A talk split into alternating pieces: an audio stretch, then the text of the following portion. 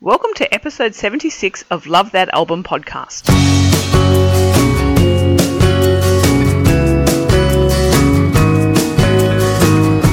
The 90s are usually identified musically by two big movements grunge or Britpop. However, there was another scene that was bringing rock back to basics power pop. While there weren't any bands who claimed mass media attention the way Oasis or Nirvana did, there were quite a few who offered great three minute pop songs clearly influenced by 60s jangly guitars, catchy hooks, and Beatles harmonies, and made many people happy. One such group was New York's Fountains of Wayne. Their second album, Utopia Parkway, is a great summer record. On this episode of the podcast, Morris is joined by host of the all time top 10 podcast, Ben Eisen, to discuss this album, life in the suburbs, the importance of senior proms, and the difference between homage and pastiche. Eric Reanimator's Album I Love segment covers a couple of albums from a punk pop group out of Massachusetts called The Charms. If you dug his Swedish pop recommendations, you'll dig this. All this and more on episode 76 of Love That Album.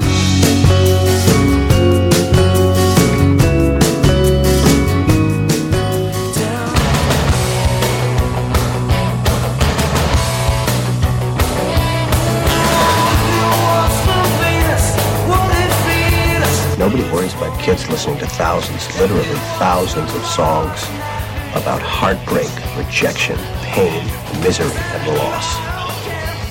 Did I listen to pop music because I was miserable? Or was I miserable because I listened to pop music? Well, music is my life, man. What do you want me to do?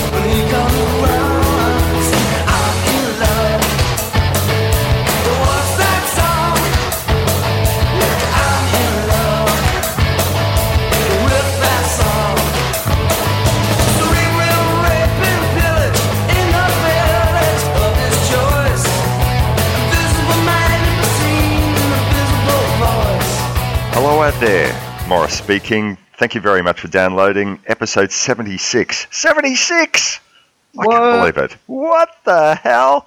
Of uh, the Love That Album podcast, a little podcast that takes its time. How, how long have I been? I've been doing this nearly four years and only up to 76. But what the hell? We take our time here.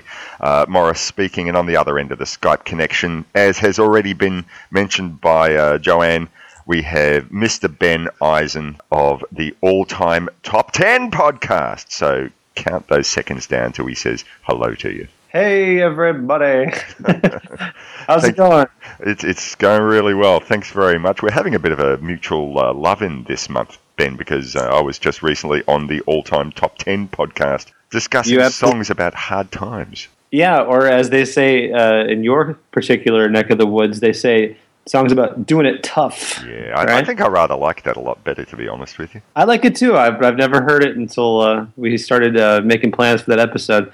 But yeah, basically songs about hard times, uh, people dealing with all kinds of uh, stuff, stuff like poverty and drug abuse, and like you know how how they deal with it, right? Is that- Mm, yeah, correct. That's right. We had. Uh, I can't say we had a lot of fun because I mean, you know, that that'd be insensitive to people in hard times. But I did rather enjoy going through those songs, and uh, I, I'm presuming that the episode will be online by the time this show goes online. So uh, people should check that out. And for the one or two people out there who still haven't caught on to the all-time top ten podcast, and shame on you, please give the listeners a bit of a, a rundown as to what the all-time top 10 podcast is all about. All right. Well, um, real briefly, um, you you said that uh, this, it should be out by the time this comes out. It's going to come out next Friday, so it should be what is that? The eighteenth or something? Uh, yeah, I think so. Yeah, yeah, yeah. I think what, what's today? The 12th. Oh, I, look, I can't record. I can't.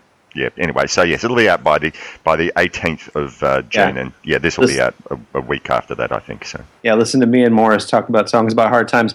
And uh, you mentioned this is episode seventy six. That particular episode is going to be episode one seventy one. you're just And I- crunching them out. Yeah, we do them one, every week, just about. I think we do about fifty a year. We miss just one one or two weeks out of the year, and um, basically, it's a it's a music podcast countdown style.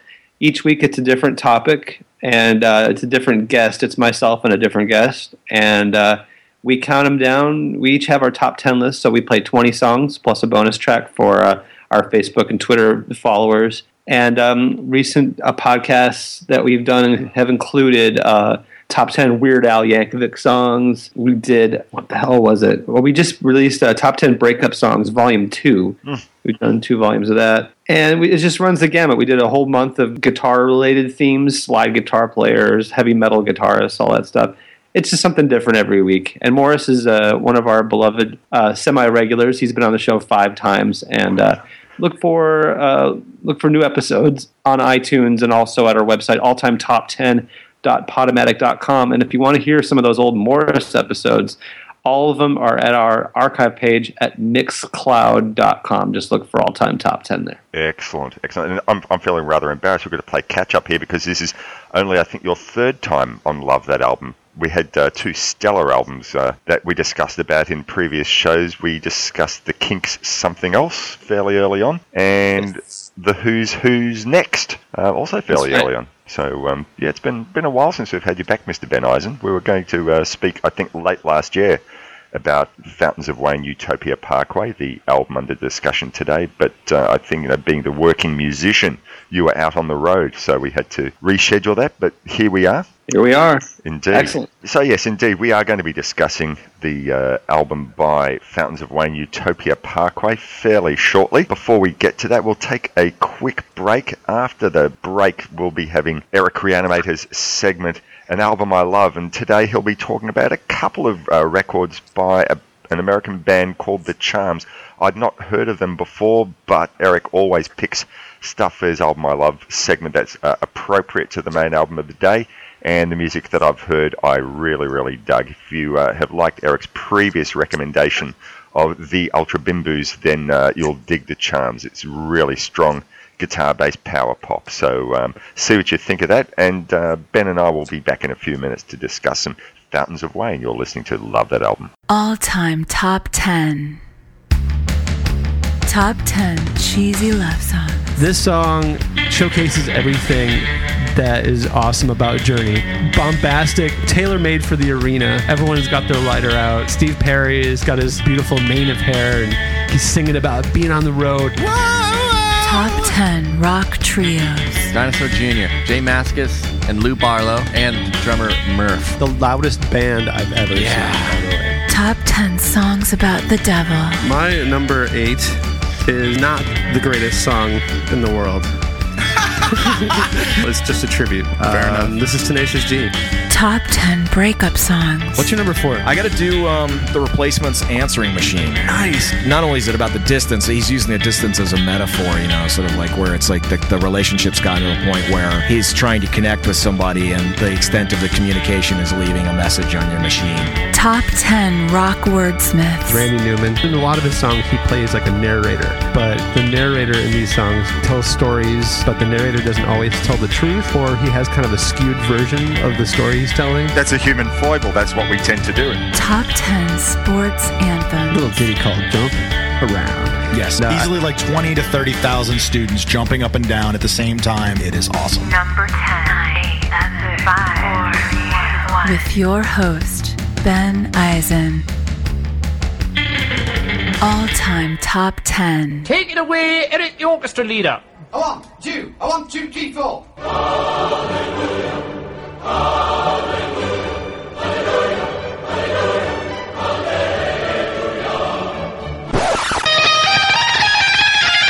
Now it's time for An Album I Love with Eric Reanimator.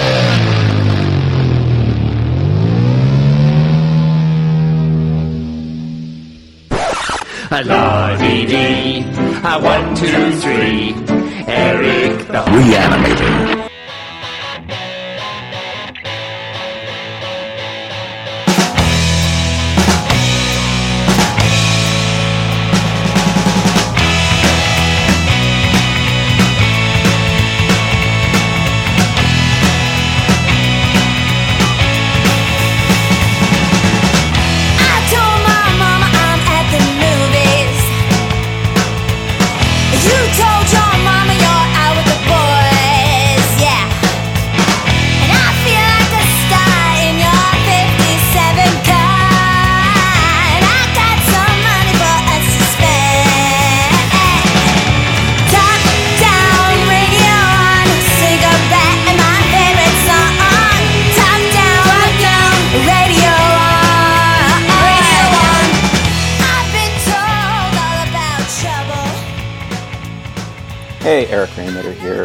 Time around to talk about some kind of garagey power pop. Starting off there with a song called Top Down. The band is called The Charms, and we're actually being talking about selections from two of their albums. The uh, first being the first record, Charmed I'm Sure, and the second from 2003, and the second record being Strange Music from 2007. Now, I came across the Charms because they were on the Little Stevens Underground Garage Tour back, I believe it was 2006 when I was still living in Minneapolis. They were one of the opening acts sharing the stage with bands like uh, the Supersuckers and the New York Dolls, who was the band I was really there to see. But quite simply, the Charms were amazing. They put on a high energy, fun, poppy but powerful set. And uh, wow, that lead singer, uh, Miss Ellie. I mean, I, I don't don't know if I've ever seen a, woman on stage quite like her. She she had the command and the presence of I don't know maybe a Joan Jett or a Suzi Quatro, and I was just I was amazed. So uh, had to go check out the band, and uh, what I found was a great power pop band. And let's take a listen. I'll come back and talk a little bit about who they are and where they're from.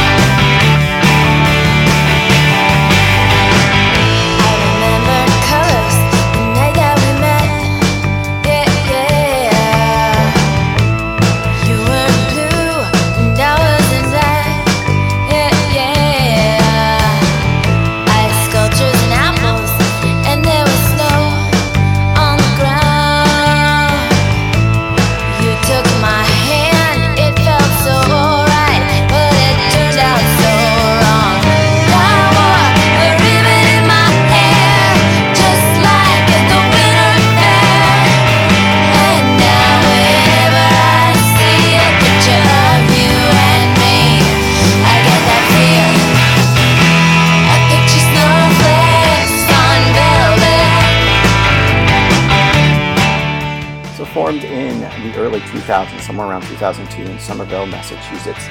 The Charms definitely have that power pop thing going on, but they've got that Farfisa garage rock, and they've got the energy of that era, that high energy rock and roll, which I've spoken about before.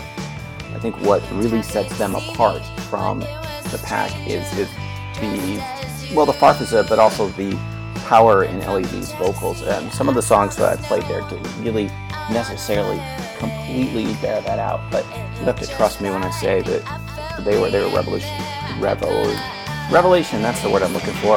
Revelation live. And uh, I did actually go up to their table after the set. Of course, I wanted to buy one of their albums, and uh, they were super nice. Um, it was Ellie Vee and the keyboardist, I believe, who were there, and I chatted with them for a couple minutes and picked up that first record. And uh, all the songs we've heard so far from that first record. And the one that's playing now is called Snowflakes on Velvet, which sounds like a great title for Giallo.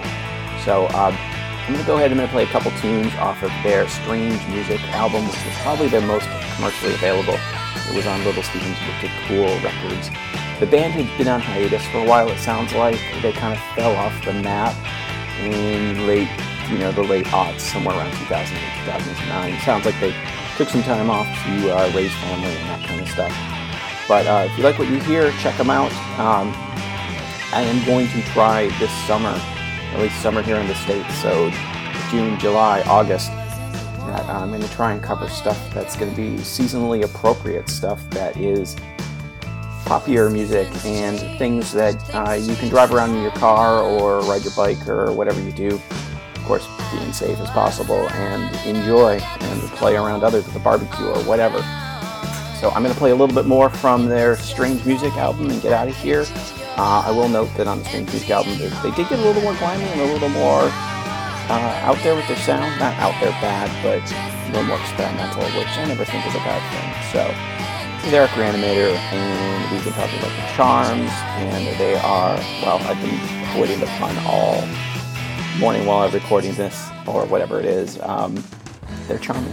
So, Eric Reanimator, the Chomans.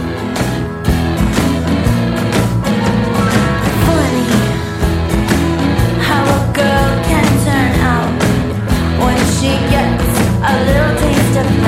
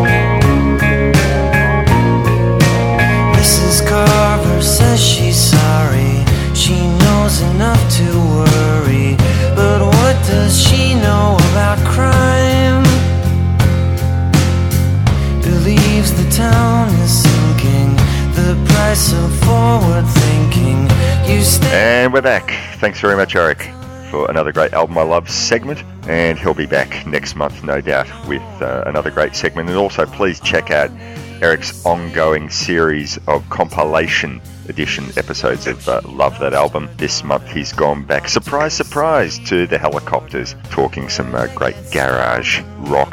The helicopters and uh, a band with the great name of Adam West. And uh, I don't think there's any Batman related songs in their repertoire, but uh, some really great garage rock. So please check. That's, I think, episode 16 of the uh, compilation edition series. So uh, if you want to hear some more great stuff from Eric Reanimator. Anyway, this time round, I have Ben Eisen on the other end of a Skype connection, which I hope will hold up. Um, Yes.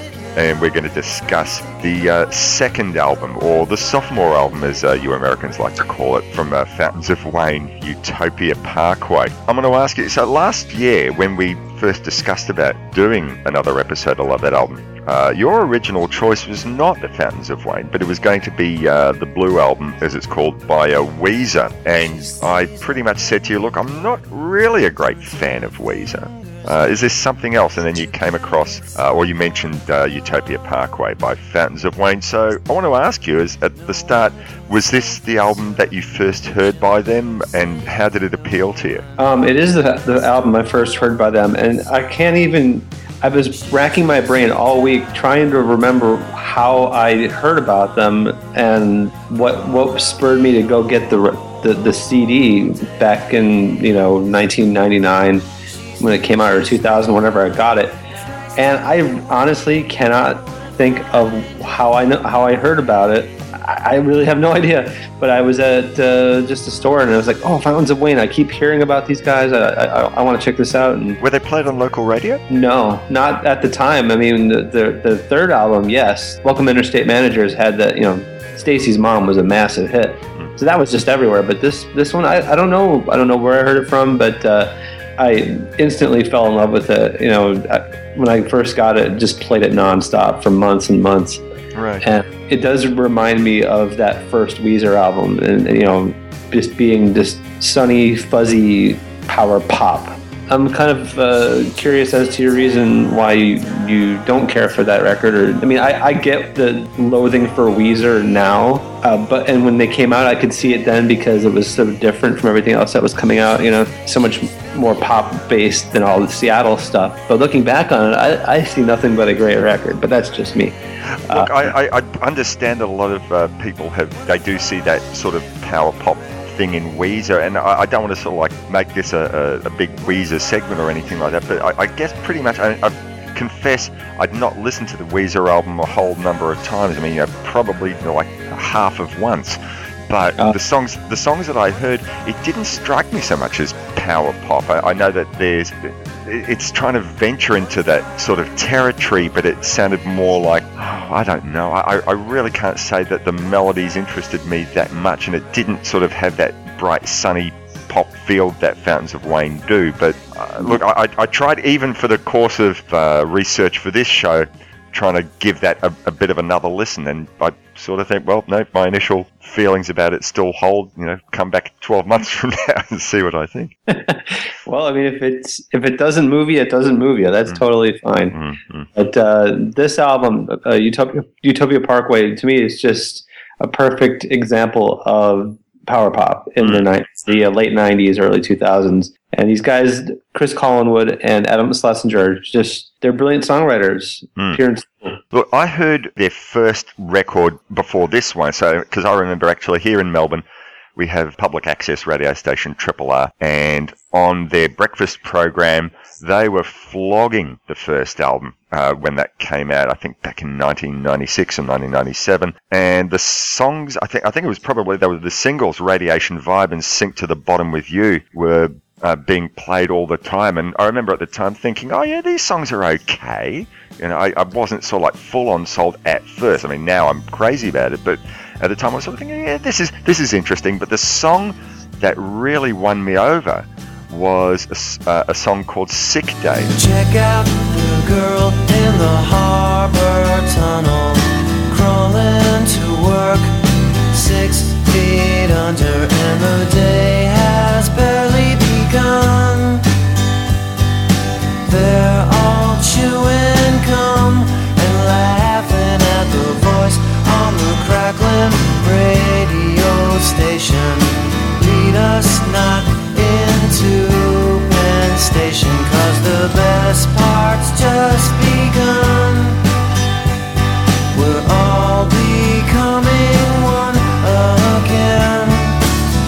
and I don't actually think that it was a, single, but it was just an album track that they were playing. And for me, it was a perfect combination of the slow, wistful melody and a really great turn of phrase in the lyrics in describing people working in an office environment, wishing that they were somewhere else.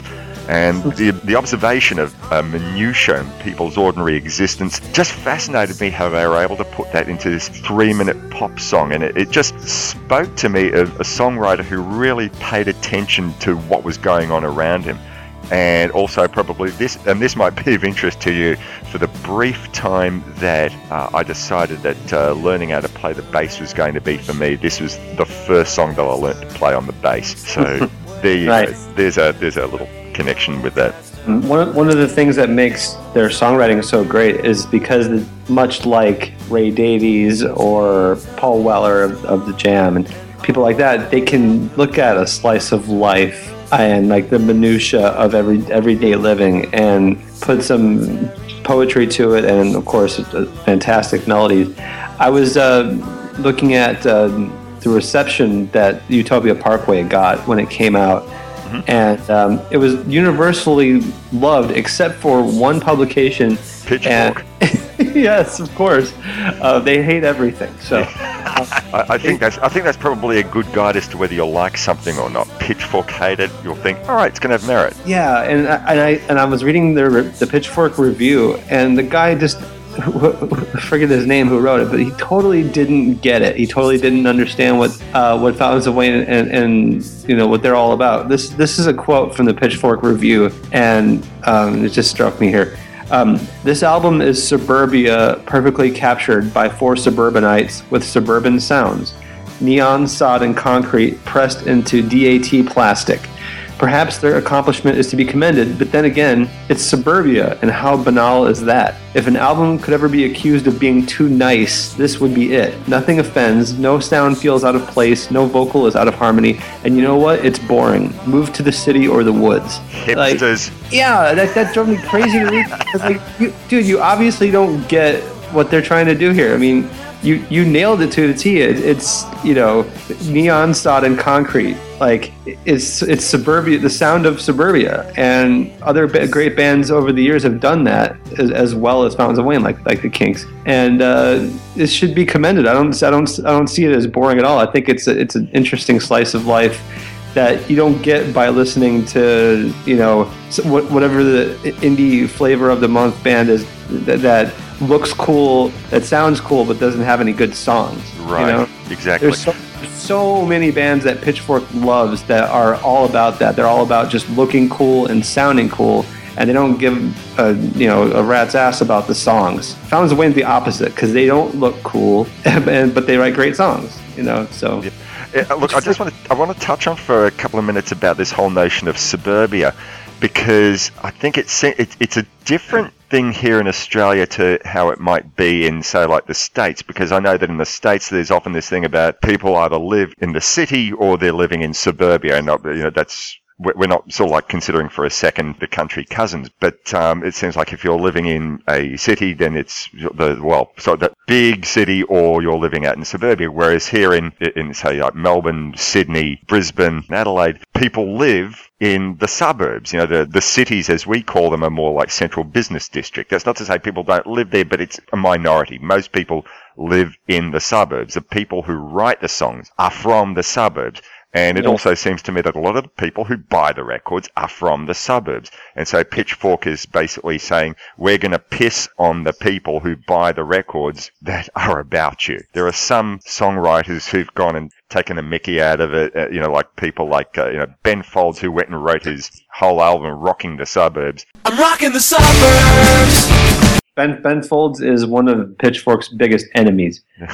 Like, they can't they they automatically hate everything he does no matter what it is. There's this elitist attitude that comes from pretty much it's localized in Los Angeles and New York. People that live in those two cities look at everything else as flyover country for the most part. I mean, I live in Los Angeles, uh, but I'm from flyover country, so I take exception to that.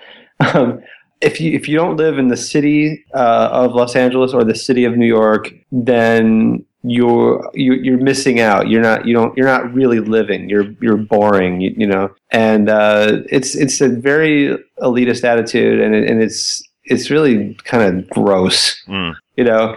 And so the entire rest of the country, uh, according to a lot of these people, people that write for Pitchfork, especially, their lives are just, are, you know, are what Fountains of Wayne sing about, and to them that doesn't mean anything. So Yep, yep.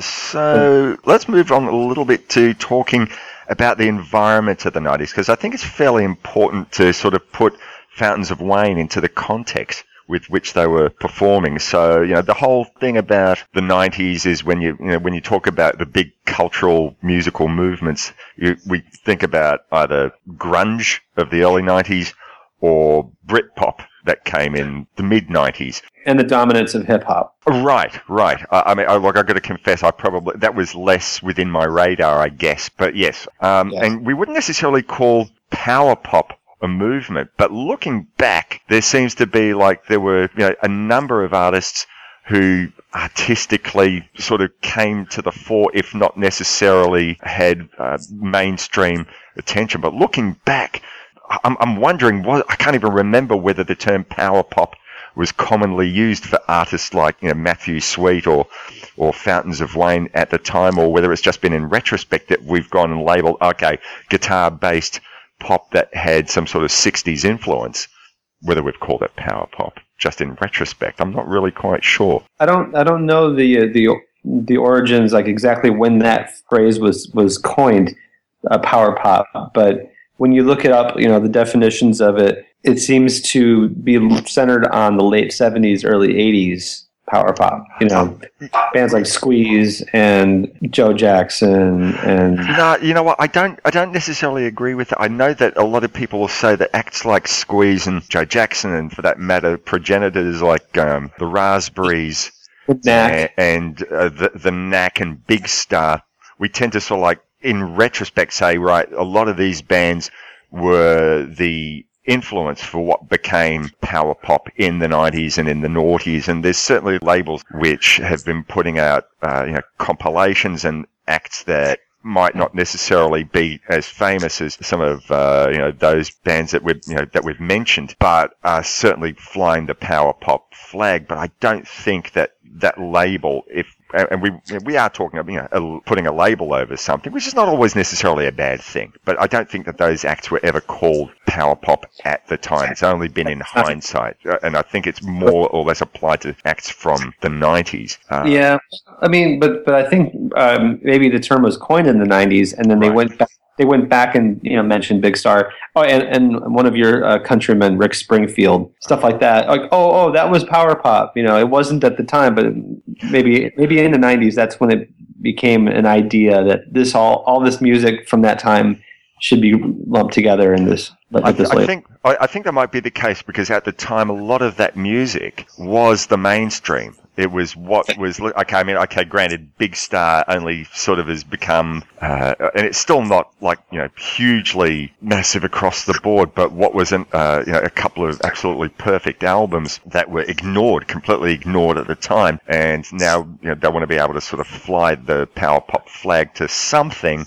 So they say, oh, right, well, of course, you know, Big Star was the power cop, the power cop, power pop precursor. But at the time, even though it was not massively big or anything like that, but it was just, uh, they were, they were a band that were trying to be another successful band in the mainstream. There, there were other bands which, and by rights, there were other bands which were making it big or had made it big and there was no reason why they couldn't. But you know, power pop is like come to represent an ideal which is no longer the mainstream. It's like, okay, we have to make this a niche to say that we're going to follow on the ideals of 60s and 70s bands which were jangly guitar bass bands. I mean, you know, what next? I mean, do we say the Beatles were power pop or the early 60s Beatles style was power pop?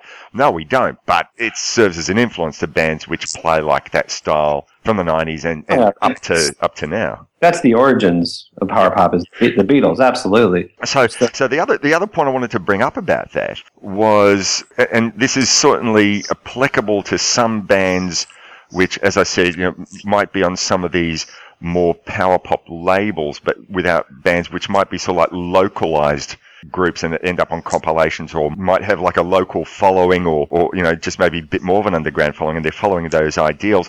Some bands can sort of like walk the fine line between being influenced by power pop or being a pastiche of power pop. They're not necessarily adding something new. I mean, the music might be great, but it's walking too much in the territory of what was and trying to sound too much like a 60s song, if that makes any sense. And to me, Fountains of Wayne are a band which they, they definitely, you can definitely tell where they've had their influences, but they sound very much in, well, when I say in the now, like when, if, if we were here in the 90s, we'd say they sound very much of the now rather than trying to sound too much like a pastiche of what a, a 60s sounding pop band would sound like. They're not trying to sound like the Beatles or the Kinks, but they're definitely they're influenced by it rather than being dictated by it. Yeah, well, there's there's a perfect example of that, and uh, that you should look to the film That Thing You Do.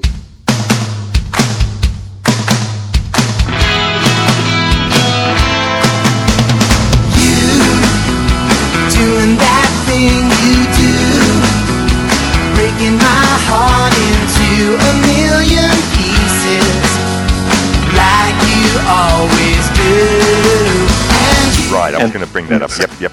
Yep, and uh, you know, of course, um, one of the two main songwriters in Fountains of Wayne, Adam Schlesinger, co-wrote the theme song for that thing, thing you do, and holy cow, is that a it was a pastiche? I mean, that's it's exactly like something that would have come out in 1964 when that when that movie was set, and it's it's definitely an homage to Mop Top era Beatles and Fountains of Wayne sort of sounds like that in a way, but they take they definitely have a, a more cooler stance to those. You know, they have this pretty much the same chord changes and the same melodies going on, but their lyrics are a little more nerdy and goofy to more fit in with the times. You know, but you can see the, the, the germ of it in that thing you do. I mean, it's it's unabashed Beatles love all over that song. And man, is that a great song? Thank God it's a great song because you hear it about 300 times in that movie. you do. You do. I mean, look, there's uh, that's that's the thing. I mean, every other song in that in that film, it's trying to be like you, you got the singer who's trying to do the uh, the brill building type of thing, and uh, there's uh, you got the the soul singer type thing going on. And, but I don't think any song in that film uh, just hits the heights that Adam Schlesinger actually sort of reached with that thing you do. And I was listening to um, the Sodajerker podcast, which is a, really great show coming out of England. Uh, these the, the two guys who host it, uh, they interview songwriters and talk about their songwriting technique. And they interviewed Adam Schlesinger, and he was just one of a multitude of songwriters who just sort of put a song forth to try and get in this film. And the brief was write something that has that Beatlesque 60s poppy flavour. So he basically said, all right, okay, I'm going to do something that follows that realm. Whereas, you know, and they, they actually asked him the question, do you find it easier to sort of, you know, write in, uh, to craft something for your band, Fountains of Wayne, or to, you know, sort of write to spec where you're given a brief, you know, write something for the Tony Awards like he did in you know, you're given a brief you have to write something in this style or or in the case of that thing you do write a 60s pastiche or do you find it just easier to sort of write something for your, your uh, pop group and I just found it fascinating how he sort of elaborated on how he sort of went through the two levels of thinking how he's easily able to sort of separate. Say oh I can do that and I can write for my pop group I don't find one method easier or the other but I am able to separate and write something to a brief like that. And I just found it really really fascinating Yeah, well, any, anything he does, I'm on board with. You know, he actually won a Grammy for Best Comedy Album because he wrote uh, songs for uh, Stephen Colbert's Christmas album. Right, right. Yep. You know, he can do anything. You know, he, Well- he's, he's written hit songs for bands like Click Five and the Jonas Brothers and play, bands like that. You know, he can write songs for other people easily. Mm, And well, it's interesting that you mentioned Stephen Colbert because um, there's certainly a strong sense of humour that Yes. finds its way through the Fountains of Wayne songs, and you know, and that's probably certainly a fine line that once again we have to take between writing songs that are humorous. But not necessarily comedic. We're not talking comedic in the Weird Al Yankovic sense, where the whole rhyme and reason is to make you laugh, as opposed to taking a song which will put something a sly dig at something, and you sort of know that they're making uh, something that's more blackly humorous rather than bust a gut laugh out loud type humorous. Yeah, like you listen to Red Dragon Tattoo. That's a funny song. Mm. And uh, you know, it's like Laser Show. I mean, I'm not a huge fan of that song. No, But- no, but that's so- that's one of the weak points on the album for me. I That's think. probably probably the most throwaway song on the record. But there's funny lines in there. You know, ch- chasing Jason, uh, Kirk, and Lars. You know, just little little pop culture references like that. I think it's kind of cute. You've already gone and mentioned Red Dragon Tattoo, and we've sort of got to um, get around to discussing some of the individual songs. So let's let's talk a little bit about that. Monday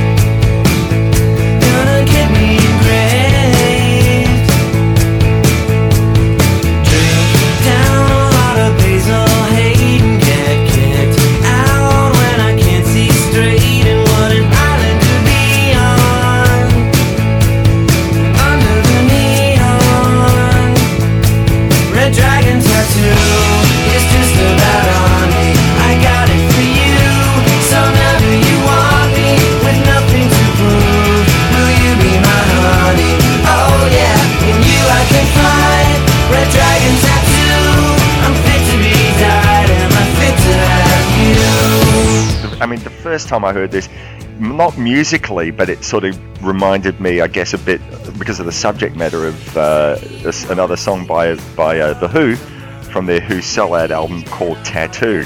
You know, uh, Yes. a guy guy who walks into the tattoo parlor for reasons possibly of machismo or and, and this and but uh, this is this is a song about well I'm trying to do this to impress the girl you know now do you want me Yeah, it's Red, Red Dragon tattoo is finally on me. I got it for you, so now do you want me?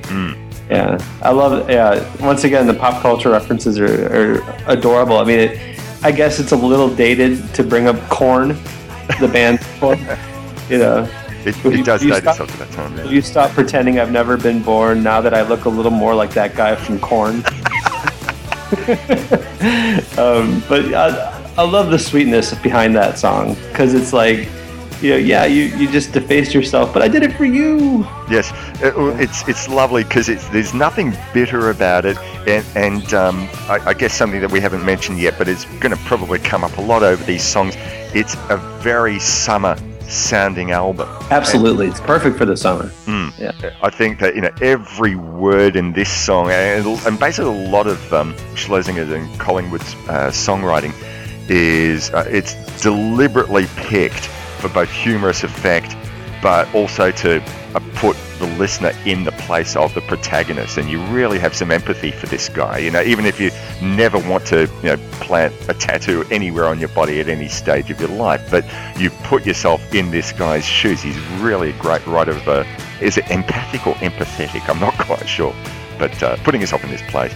Yeah, and I want I want to mention real quick. Uh, we've talked a lot about Adam Schlesinger, and uh, Chris Collingwood is uh, the, the other main songwriter in the band, and he doesn't get a lot of the accolades because he doesn't really write for other people and do other things.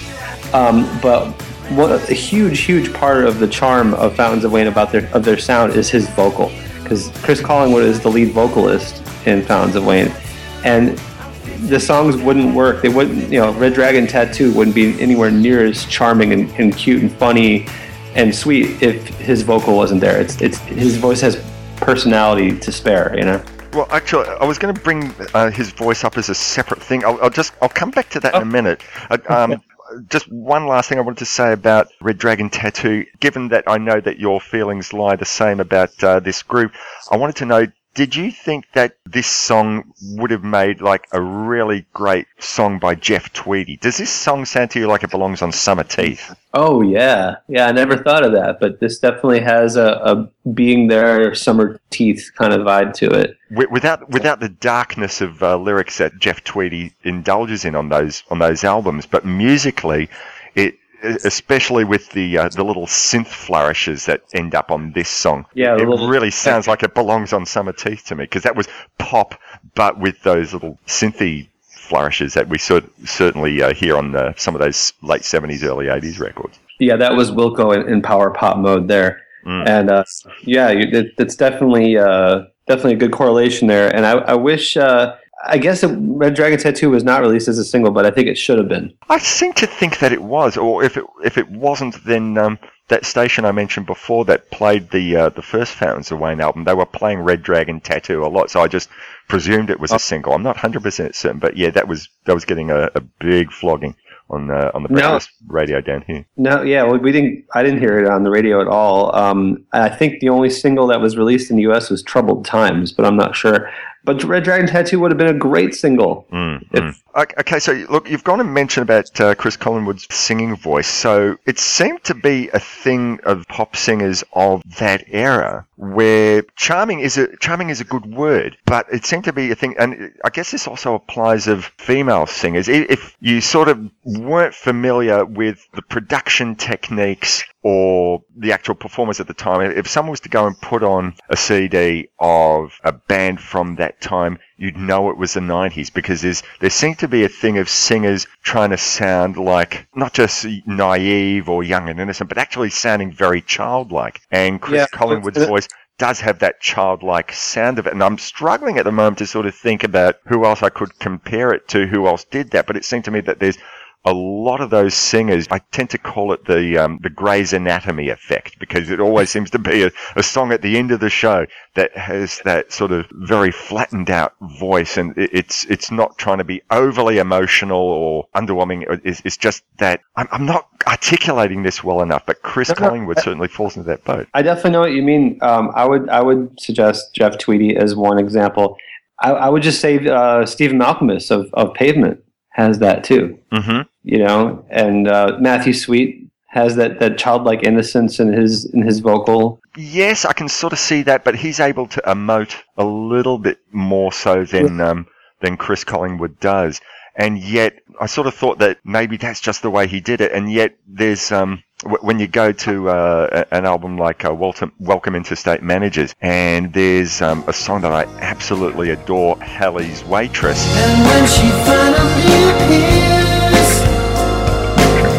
it's like she's been away for years. It's been so long, so long. Darling, don't you know we miss you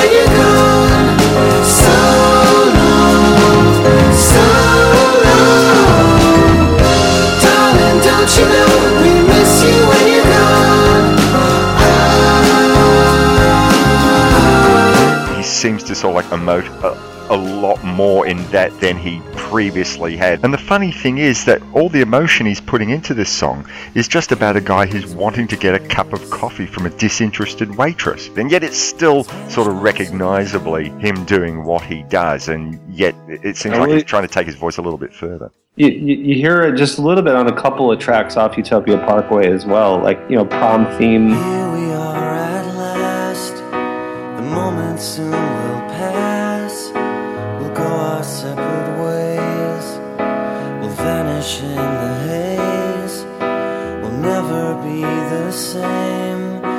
forget each other's names. We'll grow old and lose our hair. It's all downhill from there. But tonight we'll reach for the stars.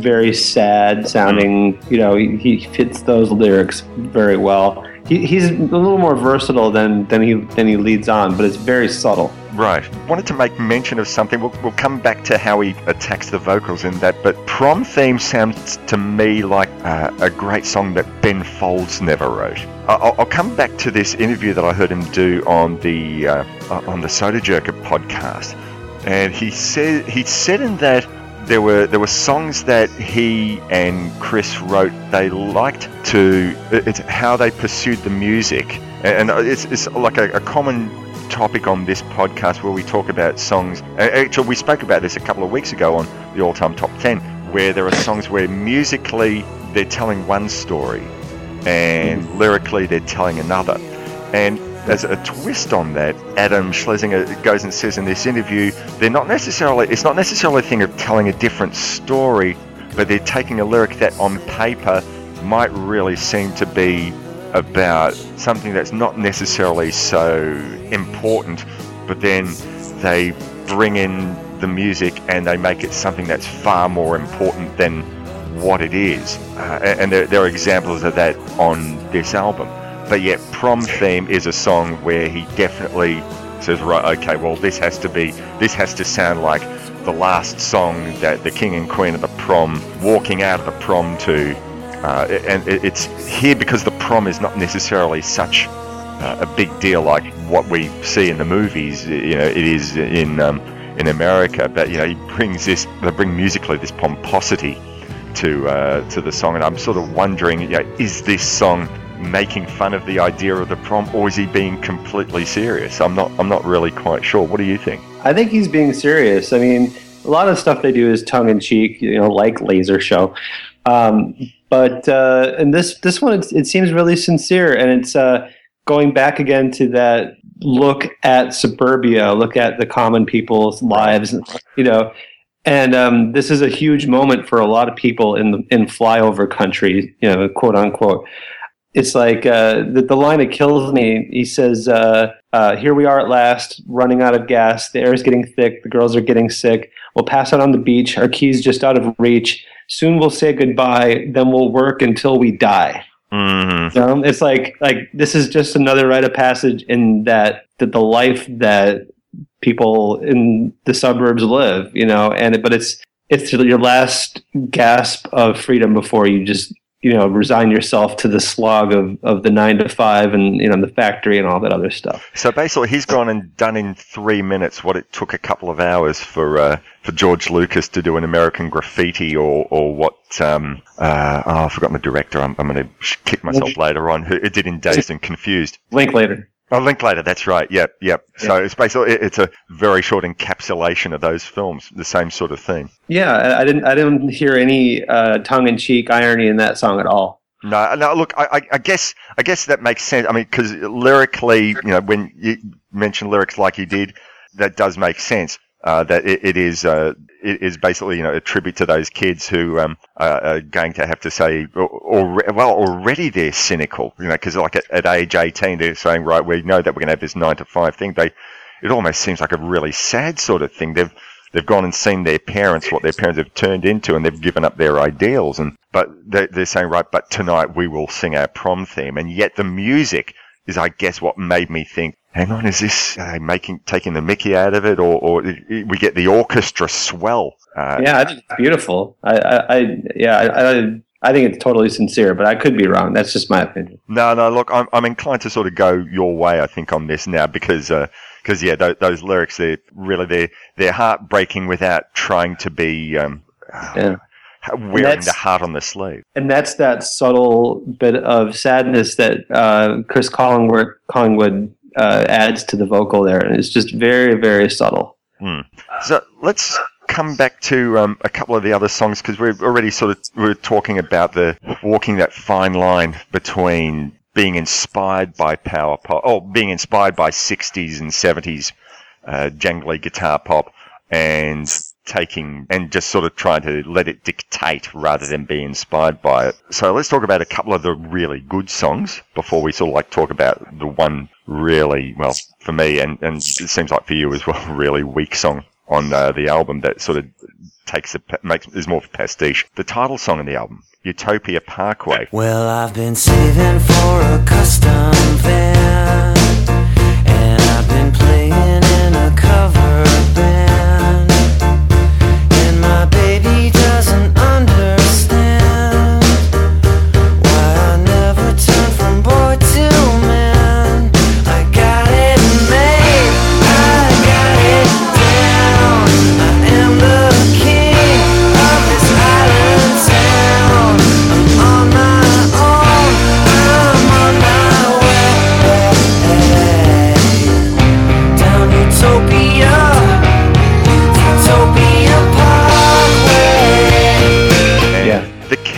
for me, and, I probably represent something different for you because you're actually sort of like the working musician. But on Utopia Parkway, the character is someone that I identify with very much. You know, the musician from the suburbs with you know, Yes. the dreams to aspire to that, but has to end up doing the day-to-day stuff. And the character's waiting for his big break while hopefully you know, putting up all those posters on his walls that, you know, will be ignored. And nowadays it's Facebook walls. Uh, it's quite poetic that even though um, in Queens there's a, a real Utopia Parkway, the name Yeah. also stands as an ideal for where the the teenage musician hopes to get. You know, the road to his ideal spot of fame and fortune. And I just I just really love what this song represents. And it's it's musically it's a it's a great slow to mid tempo rocker, which you know tells the other side of the story from from the, the, the protagonist's ideals. It's not brash and exciting, and it's not like say uh, uh, the opening of uh, Get the Knack, uh, which is Let Me Out. You know, that's a that's a real statement of intent. We're gonna we're gonna really get out there and we're gonna play this and you're gonna love it. Or you know, Queen saying we will rock you. No, this is just an ordinary guy uh, Yeah. in the suburbs who's saying, well, I've got this ideal and I hope to get there, but let's see what happens. It's a lot more Yeah. modest. This is like rocking the suburbs a little bit, and it's like you know, I'm I'm I'm living in a nowhere town, um, but you know, and, and I only have so so far to go. I, I can't. I don't. I don't live in New York or LA. I guess well, it could be New York, but I don't live in you know a town where you can become a super global superstar. All I can do is like reach. You know, my, my cover band's gonna gonna make money, and I'm gonna I'm gonna have a living as a you know musician or whatever. Uh, I'm gonna I'm gonna have that B plus life. Mm-hmm. you know so um, and that's fine with me because this is where i live you know. I'm listen, i got it made i got it down. I'm the king of this island town. Saving for a custom van playing in a cover band. Uh, my baby doesn't understand why i never turned from boy to man. Yeah and this is just another you know slice of life. Kind of like uh, what's the first song off of uh, rockin' the suburbs Uh, Zach- Zach and Sarah. Yeah, yeah, yeah. this is that guy. This is Zach. This is his theme song. You know, he's he's gonna get a he's gonna get a new amp. He's gonna I'm gonna I'm gonna be the king of this little town, which isn't much, which which isn't much, but that's okay by me. You know. I'd be interested to know whether um, uh, Fountains of Wayne and Ben Folds were uh, mutually fans of each other at the time. I w- wouldn't doubt it. The other, the other sort of really great poppy song, and this this one because of one instrument, it sort of borders on. Oh yeah, yeah, he's, he's trying to walk into the uh, '60s. Is it pastiche? Is it not? But it's just such a great song. I don't care, and it's Valley of Mall.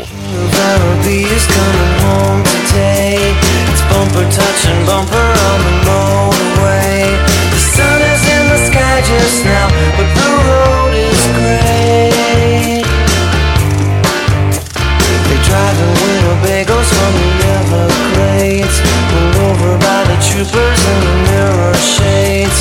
The caravan is sorry, the driver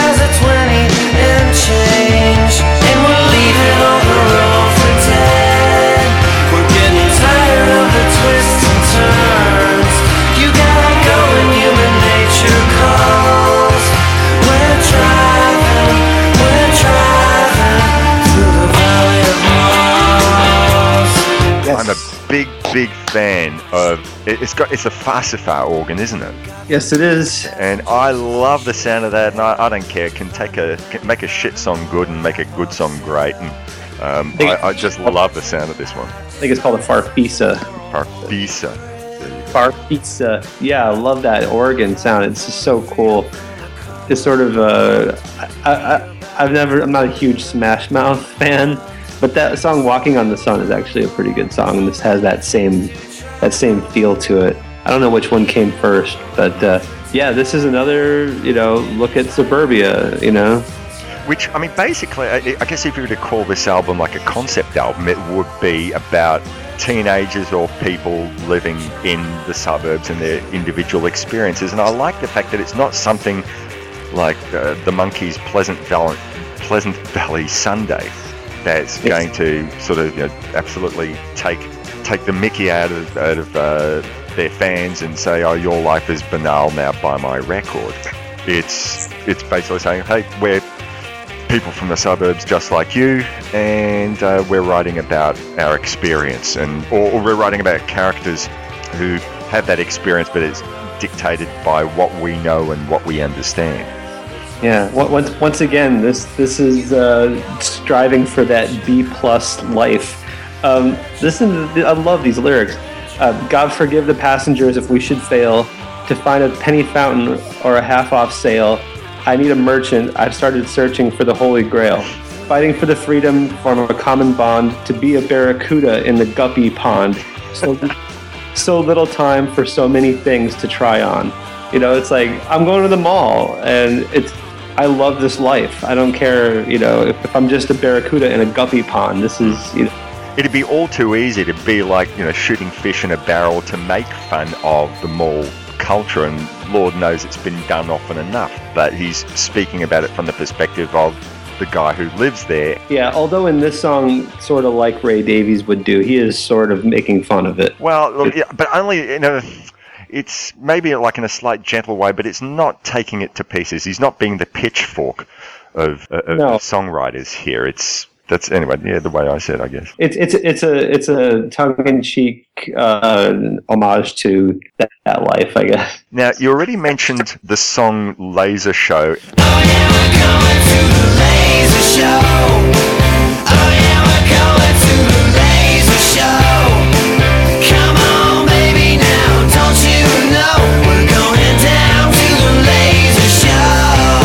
You know, we don't want to sort of discuss it too much, but I think that for me, the reason why it doesn't work is it's because it is pure pastiche. This is almost like someone's gone and said, "Hey, we challenge you, write a song to this brief. Write a song that's going to sound like it's of of that type, rather than just it didn't come out." And I hate to use the word organically, but I'm going to. I can't think of another one. My, my, my, my problem with this one, besides it being kind of boring, is that it sort of is a little cynical. You know, like it, it is it is it goes a little too far with. It, like it's it's not a loving tribute. It's just making fun of that. You know, it, it, the planetarium has a laser show, and hey, we're gonna go, and it's kind of it's kind of a kind of a cheap song, I guess. and yet because it is that sort of well so it's make, maybe making fun of the whole 60s sensibility because you know that song could have been written uh, 30 years before it was or 35 years before it was and it would have been completely sincere they're saying all right well we're going to make fun of of uh, that mentality so This is where that '90s irony becomes really thick. Yeah. and it, it, it, it loses its charm because of that, in my opinion. What else? Okay, so another song that probably walks a fine line, but it does completely work for me. And, and it is, I- I'm not sure whether it's uh, Collingwood or whether it's Schlesinger who wrote it. I imagine it's Schlesinger, is the song Denise. I know this girl named Denise. She makes me weak at the knees. Drives a lavender Lexus. She lives in Queens, but her dad lives in Texas. When she holds me. And this song actually sort of, what came first? Oh no, what would I'm saying? No, actually no, that- that's right. Blur's song number two would have come first, but this sounds almost like a um, a, response musically anyway to song number two by Blur. Yeah. Oh, it's very much of the same. Has the same energy for sure.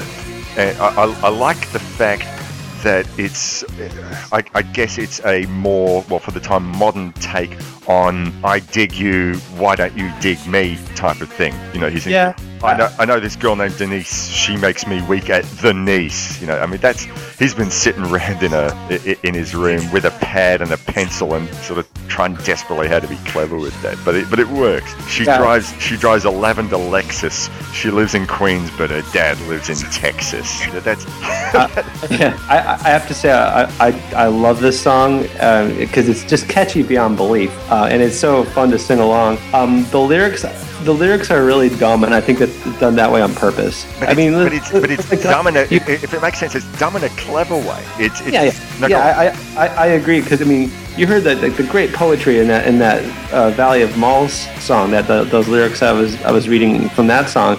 You know, they can do that. They can do poetry. But then they write this. Uh, I heard she used to be married. She listens to Puff Daddy. She works at Liberty Travel. She got a heart made of gravel. I mean, that's like that's like you know they probably were laughing hysterically when they wrote that. They're like, really, this this is so fluffy and, and stupid, but it's perfect for this song because it's it's a it's a song called Denise. You know, it's base base level pop, pure pop. You know, and it- and it's great for that. other thing I sort of hadn't mentioned, but that's an example of the song of, of a song where they're definitely trying to make it sound modern. Uh, well, like you know, 90s of the time when it was written. You know, and so it's got that response to Blur's number two song, and yet they're bringing in the 60s sensibility with, with oh shabby, sh- oh shabby doo wah, sha la la la la la la type of. Um, oh, beautifully done, beautifully done. Uh, and it, it, it's you know it's got this great sort of guitar riff that's very 90s, and yet they're doing that sha la la la la la, which is I I think is more piss take than than uh, uh, homage, but it's still sort of it works in that whole package. They they managed to walk that fine line, and you know, unlike something like Laser Show, which is real complete throwaway and and could have been left off and should have been a B side or maybe not even that. But um, this this sort of is going for maybe similar territory, but But it's done. It's done so much better. it is. It is definitely. Okay, so one other thing that I wanted to uh, bring up uh, is we're, we've already sort of gone and mentioned that this is a very summer sounding album. And yes. um, of course, it's interesting that, uh, I mean, okay, the band were, you know, from New York. I mean, okay, I understand that the band, you know, they came from various parts, and I think you know one of them was from uh, Jersey, and uh, the other, uh, some of the other members from other parts of the states. But I think they formed in in Queens and New York. And yet, Right. to me, I hear this, and until I sort of knew that, I just presumed that they were a Californian band. It sounds to me, because it's a summery sounding album and they're a summery sounding band, I just sort of presume that you associate, ah, the sounds of summer. American, right, they must be from California.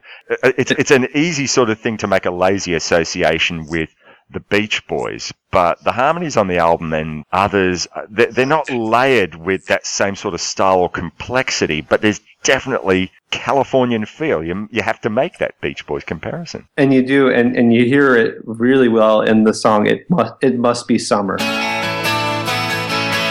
It must be summer, cause the days are long. And I dial your number,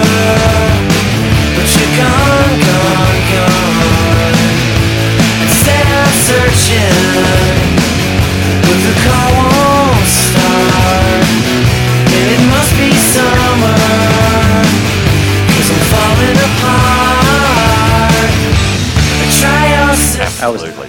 I was hoping you were gonna you were going to start talking about this. Oh, I'm, oh I, I, yeah, I was coming to that. Make no mistake. I just sort of wanted to set. I wanted to set the stage, and uh, this, that song, and the album in general. It sounds to me like it, it takes me back, as I'm sure it does you, to you know lying lying down on, on the sand at the beach or on the grass of the public pool, and you have your little tinny AM radio, and you just expect this song to be pelting out. Yeah, and yeah, the, the, the one thing that gives it away that, that it's not from California. I mean, because it sounds just like you know it should be. It has that you know Byrds, uh, Beach Boys sound. Um, is the lyrics? You know, the, the second verse. I try your sister on the Jersey shore.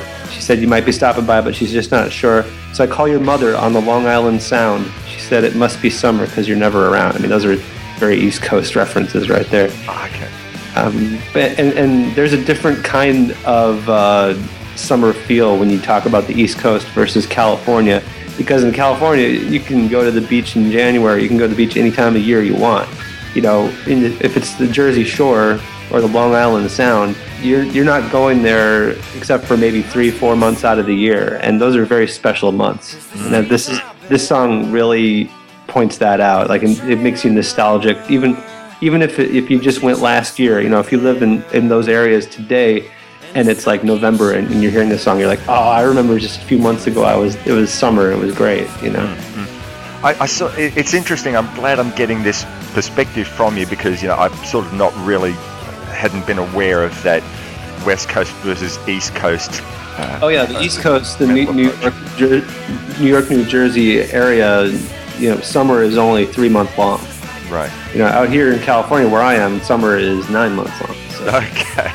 Uh, look, you know, I was see the, the but it's it's great that you bring up sort of like the lyrical approach to that because I had sort of hadn't made the West Coast East Coast separation, but what I had gone and done was sort of thought right, oh, okay, in keeping with the rest of the album where they're sort of like having a, a bit of a, a raised eyebrow approach, and I sort of the song that I'd gone and compared this to, even though it's not it's not really as dark as this song, but it's taking a different approach to summer, is Elvis Costello's The Other Side of Summer, which is a very dark and cynical song, but of course taken with a Beach Boys melody, and in fact, the album that it comes off. Oh, um, now I've gone and forgotten it, but it, it, the, the second of the Warner Brothers albums, anyway. I'll, I'll remember it soon, soon enough. Uh, but that that whole is a very it returns to very very dark Elvis Costello territory, and it must be summer is not a dark song like like that, but it's not a it's not in the West Coast Californian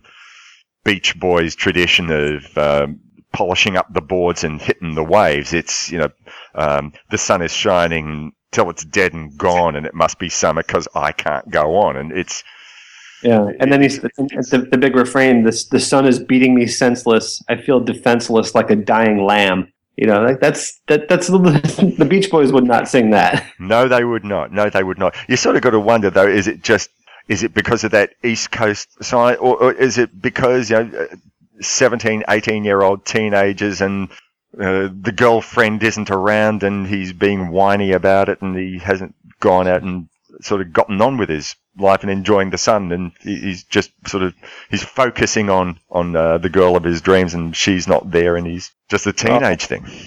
It's a, I think it's a teenage thing, definitely. Um, I just want to mention quickly that musically, I'm, I'm surprised that they're uh, that they got away with it. Um, this song, it must be summer, sounds exactly like a bird song called uh, "Feel a Whole Lot Better When You're Gone." It's uh, yeah. Actually, I hadn't I hadn't thought about that. I mean, it's certainly. I guess because uh, unlike the um, the opening um, the opening motif, which has got that sort of jangly Byrds feel, but the rest of it has sort of got that '90s overdriven guitar thing, and maybe that's how they got away with it. I don't know. I guess so, but, but um, go go and uh, take a second to listen to "I Feel a Whole Lot Better" by the Byrds. It's it's, oh, it's my favorite bird song. Oh, so you know it very well. Yeah, oh yeah. Um, it's pretty remarkable how much it sounds like it, in my opinion. I was, I was sort of thinking. I mean, look, I don't watch a whole lot of sitcom TV. In fact, I don't watch anything apart from you know old '60s or, '70s sitcoms. If I can get my hand, you know, watching Mash or or, or Get Smart or the. But it, it sounds to me like the opening refrain sounds like it comes out of some American TV show opening theme. I can't quite picture it, but it Hmm. Uh, I, am not quite sure. Um, what was what was the show that uh, They Might Be Giants wrote the uh, open, uh, opening um, theme for? Malcolm in the Middle. Uh, was that You're Not the Boss of Me Now?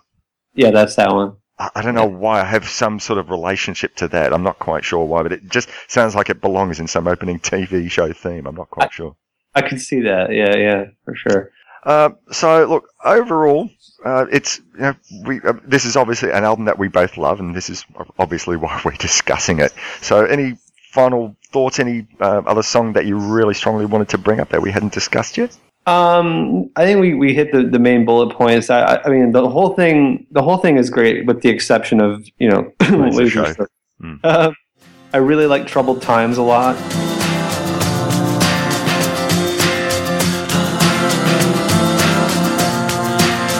When you think you found something worth holding on to, were you reaching for attention, hoping she would notice you collecting bottles and thrown away cans like she was returnable?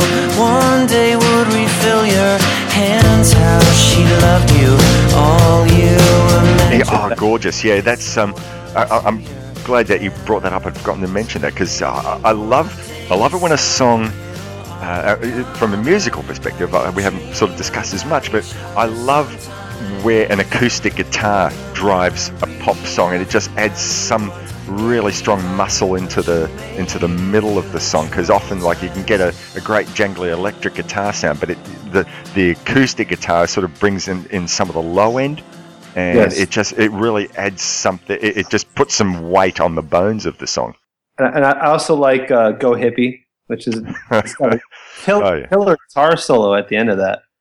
Right, and that's the other thing is because they're not really known as a guitar solo type of uh, band, you know. And uh, there's a there's a couple of yeah, that's a, that's a hard rocker though. Go it, hippie. It is. It is. It, and yet it still sounds possibly because of Collingwood's voice that um, it, it still sounds like a Fountains of Wayne song, and yet it does distinguish itself from a lot of what else is on the album.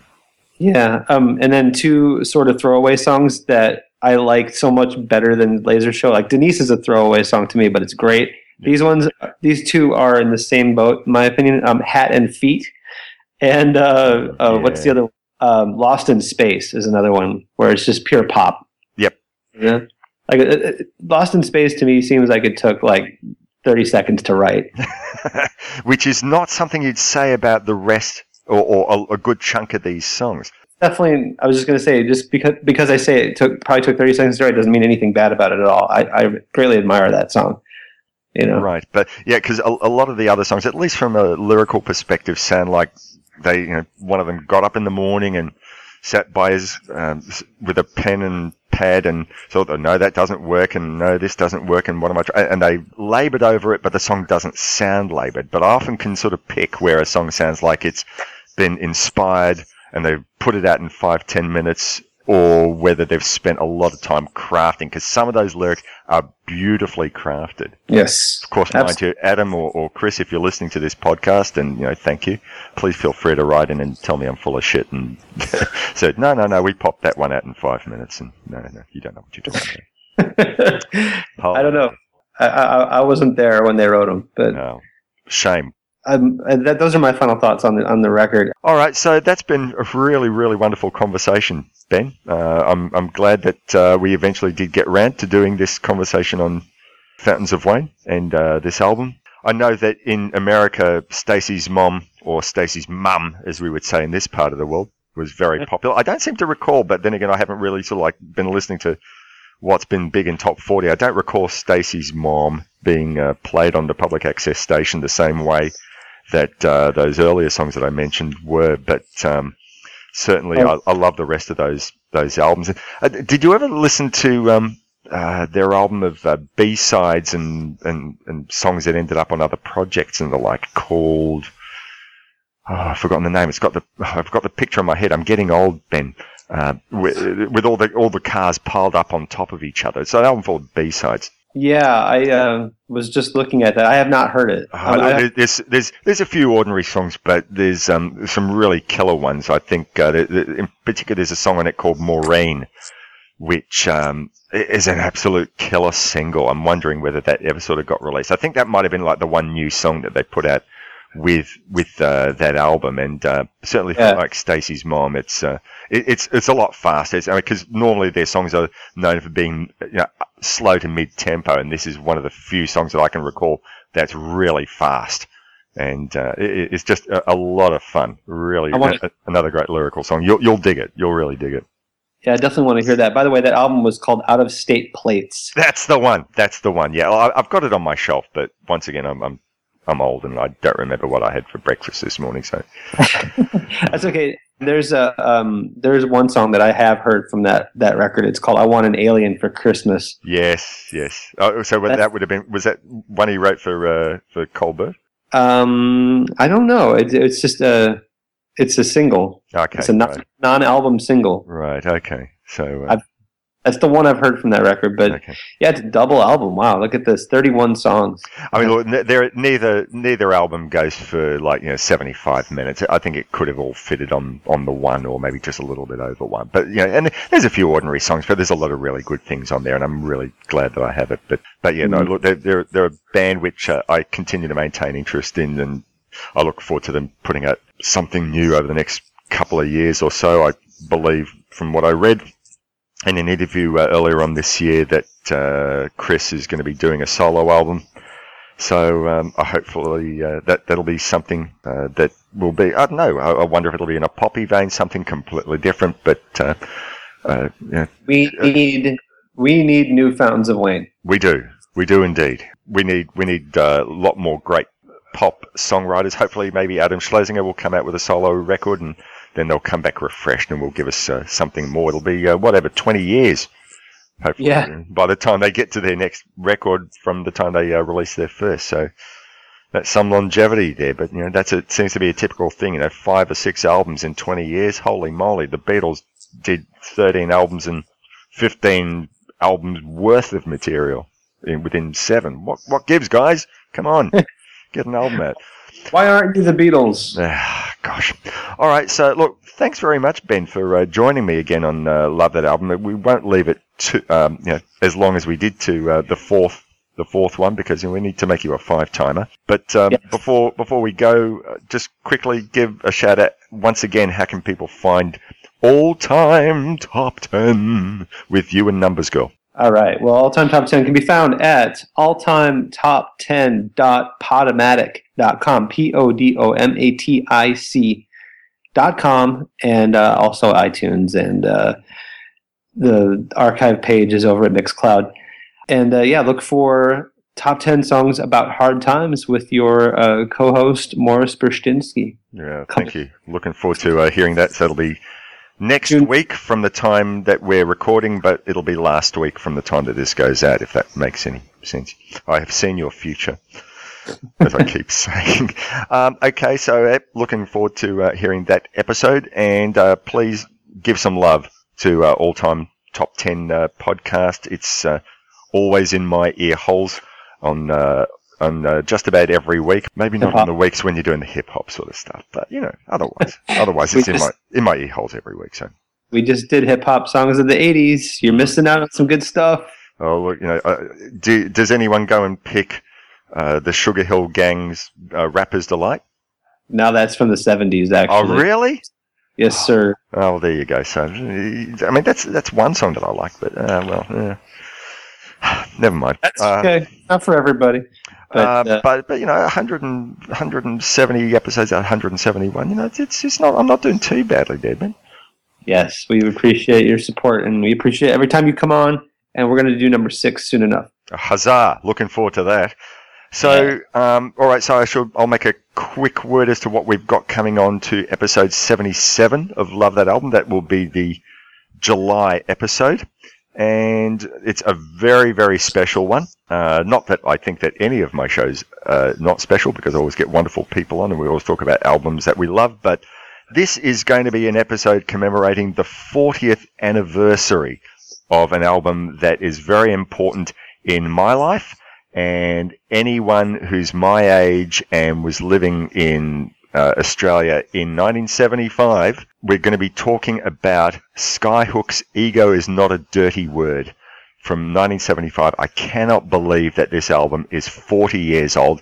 And then once again, Ben, obviously, this is not something that would uh, you would know anything about, but for people my age living in Australia, this is like saying we're commemorating the 40th anniversary of, I don't know, uh, Springsteen's Born to Run. Yes, correct. This album, Skyhooks, uh, really not to underplay this, Skyhooks were the biggest band in the land, and they they had a huge sense of humour in all that they wrote about, and they were absolutely they were the yeah really the biggest band in the land. I don't need to sell this to my Australian listeners, but if you live outside Australia and you want to know what the fuss is about, then uh, next month I'll be joined by two fellow Skyhooks fans, Reese Lett, uh, who appeared last year on Love That Album talking about Jellyfish's Spilt Milk album, and my really good friend and regular co-host Michael Persh from Sitting in a Bar in Adelaide podcast uh, will be discussing uh, Ego's Not a Dirty Word, their second album. So that'll be next time on Love That Album. Looking forward to your company.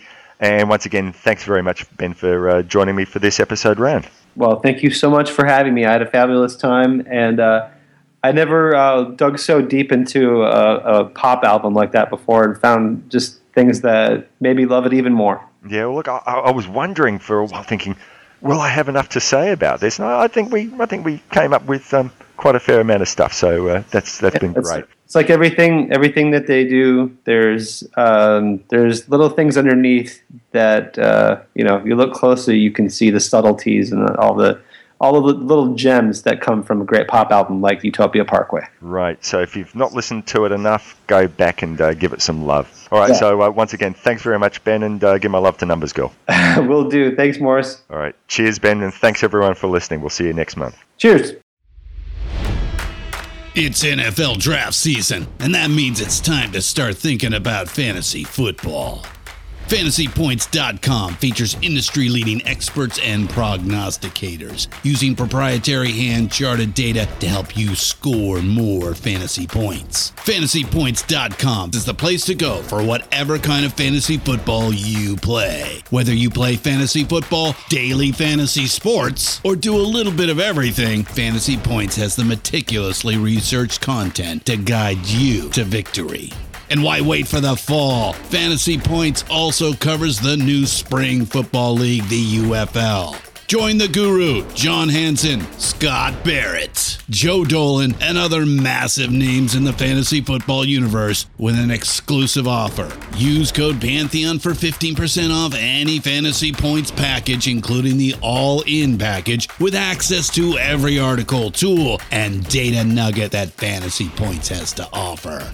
That's fantasypoints.com and code Pantheon for 15% off at Fantasy Points. Fantasypoints.com, code Pantheon. Score more fantasy points.